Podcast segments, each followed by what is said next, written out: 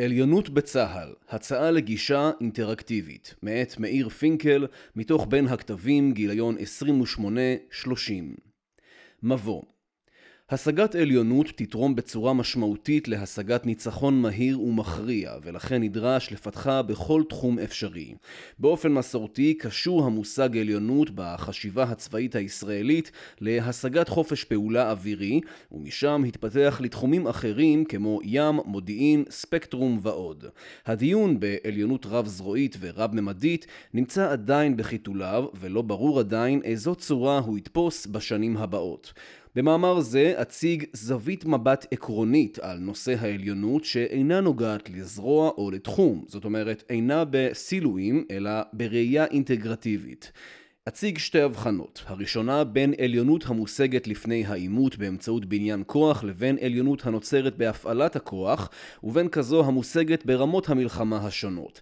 על בסיס המשגה זו אתאר מחדש את ההיסטוריה של צה"ל, את מצבו הנוכחי ואתמקד בהצעות לעתיד, תוך ניסיון לקשור את נושא העליונות לרעיונות מתפתחים אחרים כמו מהלומה. השנייה, ההבחנה שתוצג מיד בין עליונות ברמה הטכנו-טקטית ו... עליונות ברמה המערכתית, הקרויה לעיתים הרמה האופרטיבית. לטענתי תהיה להבחנה זו תרומה חשובה לצה"ל, כיוון שהיא תעזור בפירוק הסכמטיות המאפיינת את הדיון בעליונות זרועית או תחומית, ותאפשר מיקוד ברזולוציה גבוהה יותר, כדי ליצור עליונות צה"לית רב-ממדית. המאמר יתמקד באיום הייחוס המרכזי של ישראל במעגל הראשון, חיזבאללה. עליונות גנרית באמצעות בניין הכוח ועליונות מצבית באמצעות תחבולנות בהפעלת הכוח. ראשית לצורכי הניתוח אציע להפריד בין עליונות גנרית בסיסית אפריורית המפותחת בבניין הכוח לבין עליונות מצבית אשר ניתן לייצרה בשדה הקרב גם אם לא פותחה עליונות בבניין הכוח. הראשונה נובעת מיתרון איכותי שיש לגוף צבאי על יריבו. מכיוון שהיא מבוססת על יתרון איכותי, היא מתקיימת עקרונית בכל מצב לחימה ומכתיבה במגבלות החריגה מהנורמה את תוצאות הקרב עוד לפני שהתחיל. דוגמה להמחשה היא העליונות של השריון הגרמני נגד חיל הפרשים הפולני ב-1939. זו הייתה עליונות שהוכנה בבניין הכוח והיא הייתה בכל רמות המלחמה. מושג הקיים בצה"ל, עליונות מאפשרת, יידון בהמשך והוא סוג של עליונות גנרית המושגת בבניין הכוח. עליונות גנרית מושגת באמצעות תהליכי בניין כוח שונים, לא בהכרח בתחום אמצעי לחימה, ולעיתים תוך התמקדות בפיתוח מיומנות כוח האדם. הסוג השני של העליונות יכונה כאן עליונות מצבית. עליונות זו נוצרת מהפעלת כוח ספציפית בשדה הקרב, כזו היוצרת יתרון לזמן מוגבל ובהקשר מסוים של המלחמה, אשר לא בהכרח יהיה ניתן לחזור עליו בשנית. עליונות כזו אפשר ליצור גם כאשר יחסי הכוחות בקרב שני הצדדים מאוזנים, במובן הכמותי העקרוני, או אפילו לרעת צד מסוים, אך הוא מפעיל את כוחותיו באופן כזה הממצה אותם טוב יותר מהאחר. לדוגמה, באמצעות תחבולה, דוגמאות מבצע יפתח במלחמת העצמאות, קרב אום כתף במלחמת ששת הימים, מערכת הצליחה במלחמת יום הכיפורים. באופן עקרוני, ובהקשר לאתגרי צה"ל הנוכחיים, עליונות מצבית נדרשת להיות מושגת בהתקפה, שבה קיים מרחב גדול לתחבולנות וליוזמה ביחס למרחב המתאפשר בהגנה. עליונות ברמות המלחמה, טכנו-טקטית ומערכתית. שנית, אציע להבחין בין עליונות טכנו-טקטית לעליונות מערכתית, הרמה המערכתית של המלחמה, Operational Level of War. בראשונה, מושגת העליונות ברמת המפגש באמצעי הלחימה. דוגמה להמחשה, לאורך שנים התבסס המענה לנ"ט על הגנת הטנק הבודד, בלטנים במגח, מיגון מודולרי במרכבה, מיסוך עשן, גלאי לזירות בכל הטנקים, ועכשיו מעיל רוח. המענה מנסה להתמודד עם הנ"ט במישור הטכנו-מבצעי. הבעיה היא שמדובר בהיקפי רקם גדולים שאי אפשר למגן את כולם באפקטיביות. הרעיון של עליונות מערכתית משמעו לחפש פתרון שאינו מבוסס על הטנק הבודד, אלא על פעולה של צה"ל, יבשה, אוויר, ספקטרום, שתפגע ביכולת הנ"ט לפני שהוא פוגש את הטנק. כאשר קיימת עליונות טכנו-טקטית, נדרש לצבור הצלחות במפגשים טקטיים רבים שהצטברו לכדי הצלחה מערכתית ואסטרטגית. עקרונית, ניתן לפתח עליונות טכנו-מבצעית רק בתהליך בניין הכוח, ולכן לצורך הדיון היא תוגדר כעליונות גנרית. העליונות המערכתית נוצרת כאשר צד א' בונה בתהליך בניין הכוח יכולת מערכתית, מלשון מערכת, סיסטם, המאפשרת לו עליונות ברמה המערכתית או יוצרת תנאים במרחב הלחימה המאפשרים לכוחות הטקטיים להיות אפקטיביים גם אם אין להם עליונות טכנו-טקטית. דוגמה לכך היא אמנעת כוחות דרג שני של האויב באמצעות השמדתם מנגד לפני שהגיעו לחזית, אשר מחד גיסה אמורה להשפיע על קבלת ההחלטות של הדרג המערכתי של היריב אביב, ומאידך גיסא מאפשרת לכוחות בחזית להתמודד באופן טוב יותר עם האויב מולם, בלי לחשוש מיכולת שימור התנע ההתקפי שלו. במאמר זה משמעות המילה גנרית היא גם כי העליונות אמורה להיות מול איום הייחוס המרכזי שאליו מתכונן צה"ל. לצורך ההמחשה, עליונות גנרית טכנו-מבצעית של הטייס הישראלי הייתה מול הטייס המצרי, הטייס הסורי והטייס הירדני. עליונות גנרית ברמה המערכתית במבצע מוקד הייתה מול כל חילות האוויר של מדינות ערב, וזו שהושגה במבצע ארצב 19 במלחמת לבנון השנייה מול מערך הטק"א הסורי שנפרס בבאקה בלבנון, תוכננה להתמודד עם מערך ההגנה הסורי ברמת הגולן, ולכן גם אותה ניתן לכנות גנרית. אם ניקח דוגמה זו לימינו, הכוונה תהיה יכולת התמודדות עם תמ"ס של חיזבאללה ושל חמאס. שתי ההמשגות אינן עומדות אחת מול השנייה, אלא משתלבות ויוצרות הרכבים שונים. כך למשל, המצב הרצוי בבניין הכוח הוא לפתח עליונות גנרית בשתי הרמות בו זמנית, ברמה הטכנו-טקטית וברמה המערכתית. עליונות כזו הושגה בנקודות ייחודיות בהיסטוריה, שבהן צד אחד הקדים לאמץ התפתחויות טכנולוגיות או תפיסתיות, בעוד השני התעכב בכך, או במקרים שבהם התרבות הצבאית של צד ב' לא אפשרה לו למצותן. רוב ההיסטוריה הצבאית מתארת מצבי ביניים שבהם מושגת עליונות גנרית באחת מן הרמות, או שהיא איננה קיימת כלל ואת מקומה מחליפה עליונות מצבית. תלוית תפקוד של הכוח הלוחם בשדה הקרב. כמובן שעליונות מצבית רגישה הרבה יותר ביישומה מאשר עליונות גנרית. ניתוח העליונות של צה"ל במלחמות הסימטריות דרך משקפי ההמשגה החדשה. במלחמת ששת הימים הייתה לצה"ל עליונות גנרית טקטית באוויר, מטוס מול מטוס, אשר נבנתה בשנים שלפני המלחמה והתבססה על יכולת אישית ועל מיומנות הטייס הישראלי, וביבשה טנק מול טנק. עקב פיתוח שיטת תותחנות הטנקים ומיומנות הצוותים, שאפשרה פגיעה בטנקי אויב בטווחים רחוקים, ופיצתה על יחסי הכוחות ועל מגבלות של חלק מן הטנקים הישראלים. במבצע מוקד נוצרה עליונות גנרית גנרית מערכתית על בסיס מודיעין, אימון טייסים, פצצות חודרות מסלולים, הפתעה, פעולה במקביל ועוד.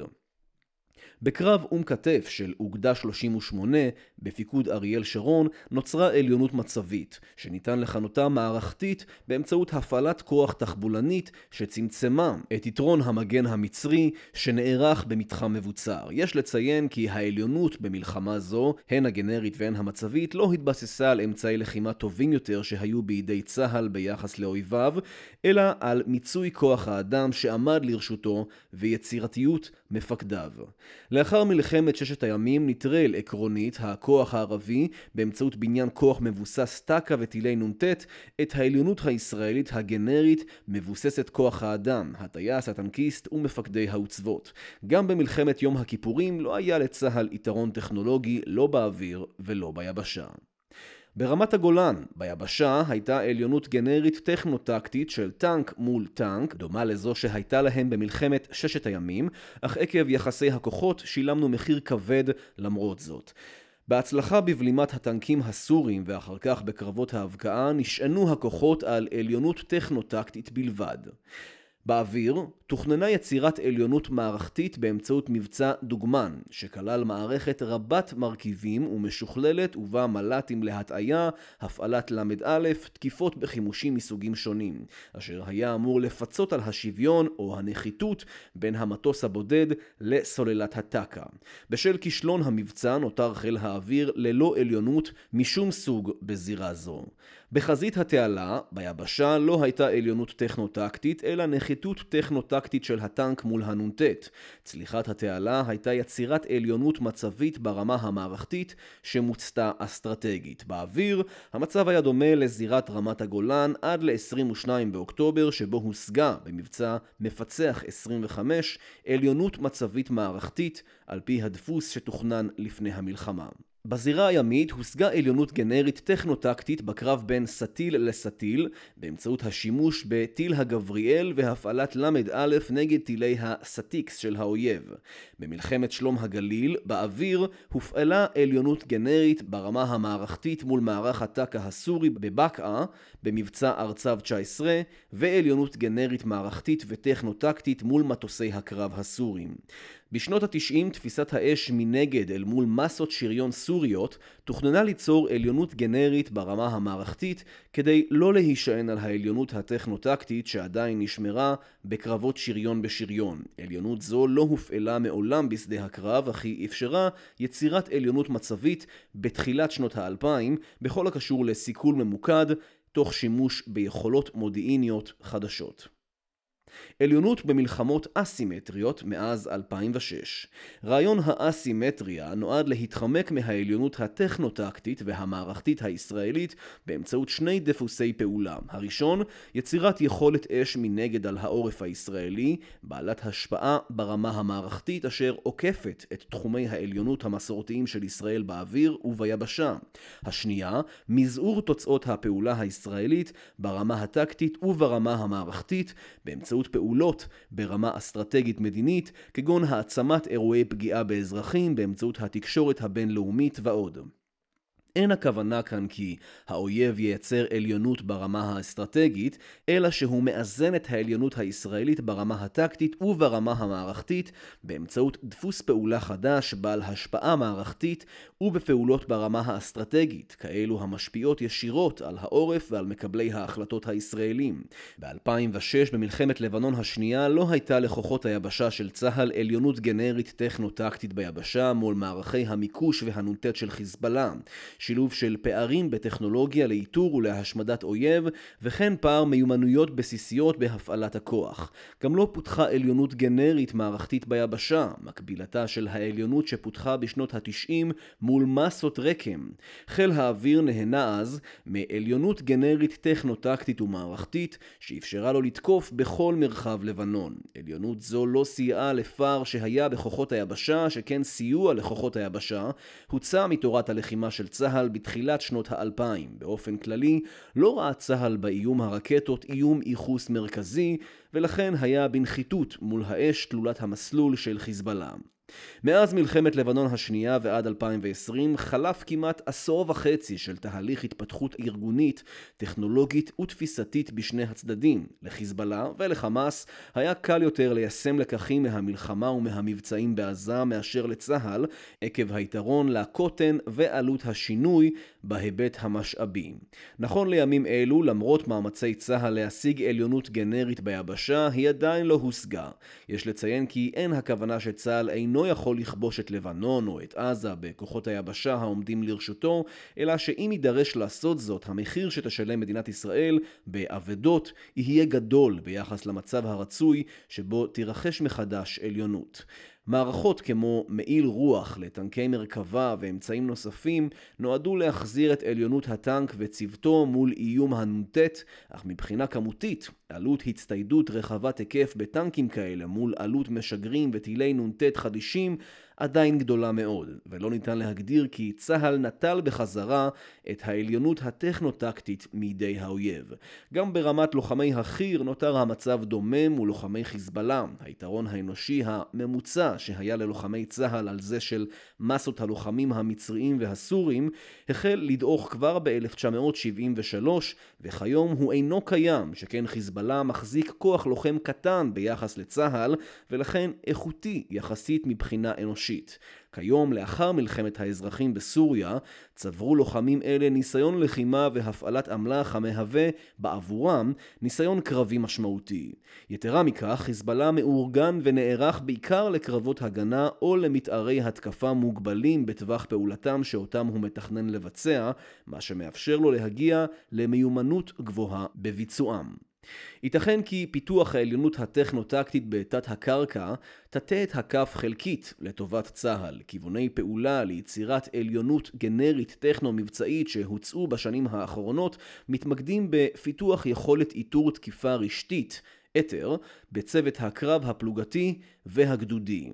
עליונות גנרית מערכתית ביבשה קשה להשיג מול אויב מבוזר ונעלם, וכרגע אין פתרון בתחום זה. ייתכן כי רעיון העירות הקדמי יאפשר יצירת עליונות כזו. בהמשך למה שצוין מעלה בהקשר עליונות גנרית, היא מתפתחת בעיקר כאשר צד אחד מקדים את השני באימוץ טכנולוגיות חדשניות, אך נראה שכרגע אויבינו מיטיבים לעשות זאת כמונו.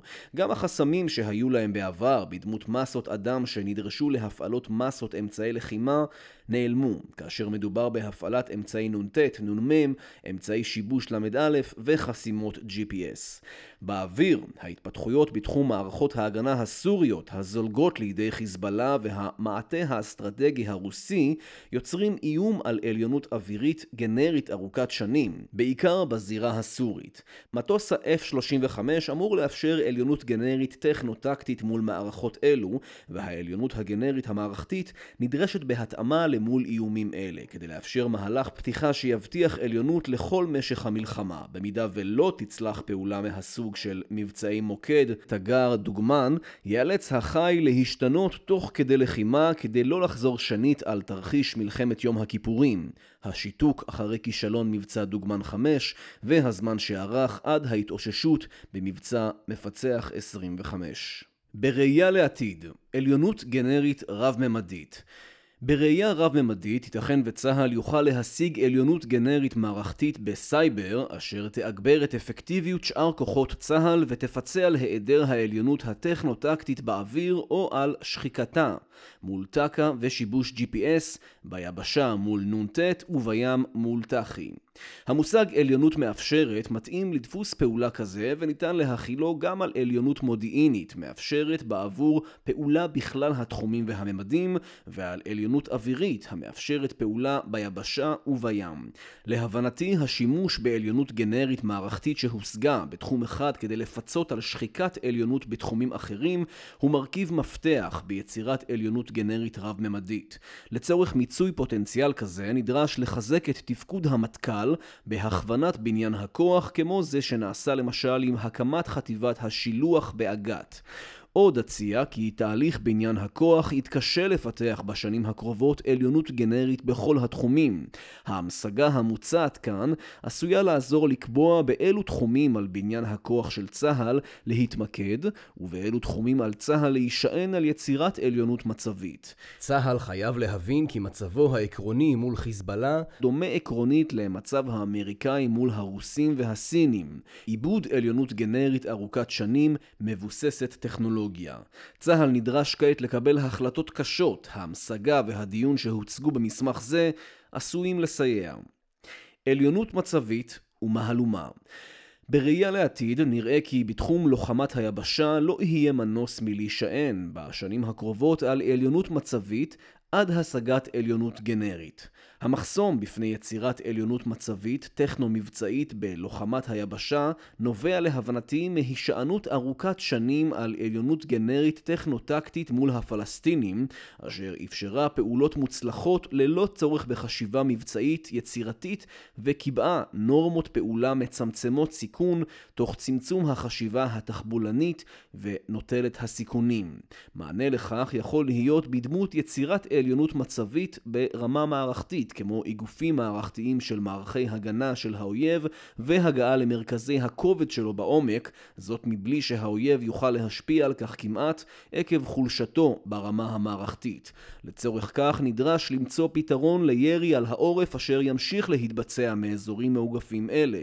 רעיון רצף המהלומות שהציע לאחרונה הרמטכ"ל כוכבי, אשר נועד להוציא את האויב משיווי משקלו המערכתי והאסטרטגי, יכול גם הוא לפצות על קשיים בהשגת עליונות טכנו-מבצעית גנרית ומצבית בתמרון היבשתי של צה"ל. לשם כך, נדרש לתכנן את המהלומות באופן שביצוען יאפשר להגבר באופן מקסימלי תחומים שבהם אין כיום לצה"ל עליונות גנרית.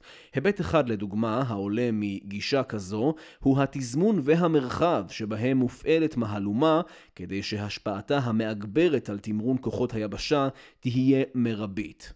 בתרשים הבא אציע כיצד יצירת עליונות גנרית בתחומי עליונות שונים צריכה לסייע ולפצות בתחומים אחרים שבהם קשה להשיג עליונות כזו. בתרשים מוצג מצבו הנוכחי של צה"ל ומוצע כי עליונות גנרית בתחומי האוויר, המודיעין, הספקטרום והסייבר יופעלו כדי לאפשר ליבשה לפתח עליונות מצבית. אם זה יעשה, זאת תהיה הדגמה ראשונה של עליונות רב-ממדית. בראייה לעתיד רצוי להגיע למצב שבו הריבועים הירוקים של היבשה יעברו לחלקו של העליונות הגנרית ויוכלו לתרום להשגת עליונות רב-ממדית, עם גנרית ועם מצבית, כדי לחפות על פערים שמטבע תופעת מרוץ החימוש צפויים להתפתח בעתיד בתחומים אחרים בהם העליונות הגנרית קיימת כרגע. סיכום, לאורך שנים עוסק צה"ל בבניית עליונות על יריביו, בין אם במוצהר, כמו בתחום האוויר, ובין אם שלא במוצהר, כמו ביבשה. עד היום נעשה הדיון בצה"ל בעניין זה, כמו בעניינים רבים אחרים, בסילויים, זרועיים ותחומיים. ההמשגה המוצעת במאמר זה, ובעיקר ההפרדה בין יצירת עליונות טכנו-טקטית מבוססת המפגש בין מערכות לחימה ובין יצירת עליונות מערכתית במרחב הלחימה, יכולה לס... לסייע למקד את מאמצי צה"ל הן בבניין הכוח לטווח קצר והן בבניין הכוח ארוך הטווח, במקום לנסות, ניסיון לא ריאלי לטעמי, ולהגיע לעליונות בכלל התחומים, אוויר, יבשה, מודיעין וכולי, הפירוק של העליונות בכל תחום לגנרית ולמצבית ובעיקר לטכנו-מבצעית ומערכתית, יאפשר להגדיר בצורה ריאלית יותר מה ניתן להשיג ובאיזה טווח זמן. הגדרה זו תאפשר למצות את התחומים שבהם קל יותר להשיג עליונות ובאמצעותם לפצות על התחומים שבהם אנו מתקשים לעשות זאת. חשוב לציין שהמטכ"ל ומפקדי הזרועות הרלוונטיים צריכים לפעול בהתאם, תוך היפרדות מהתרבות המתמקדת בראייה זרועית, כדי להכווין תרגום עליונות גנרית בתחום אחד, כך שתסייע לתחום אחר, וכן כדי לוודא שבזמן אמת נדע לתרגם עליונות גנרית בתחום מסוים לעליונות מצבית בתחום אחר.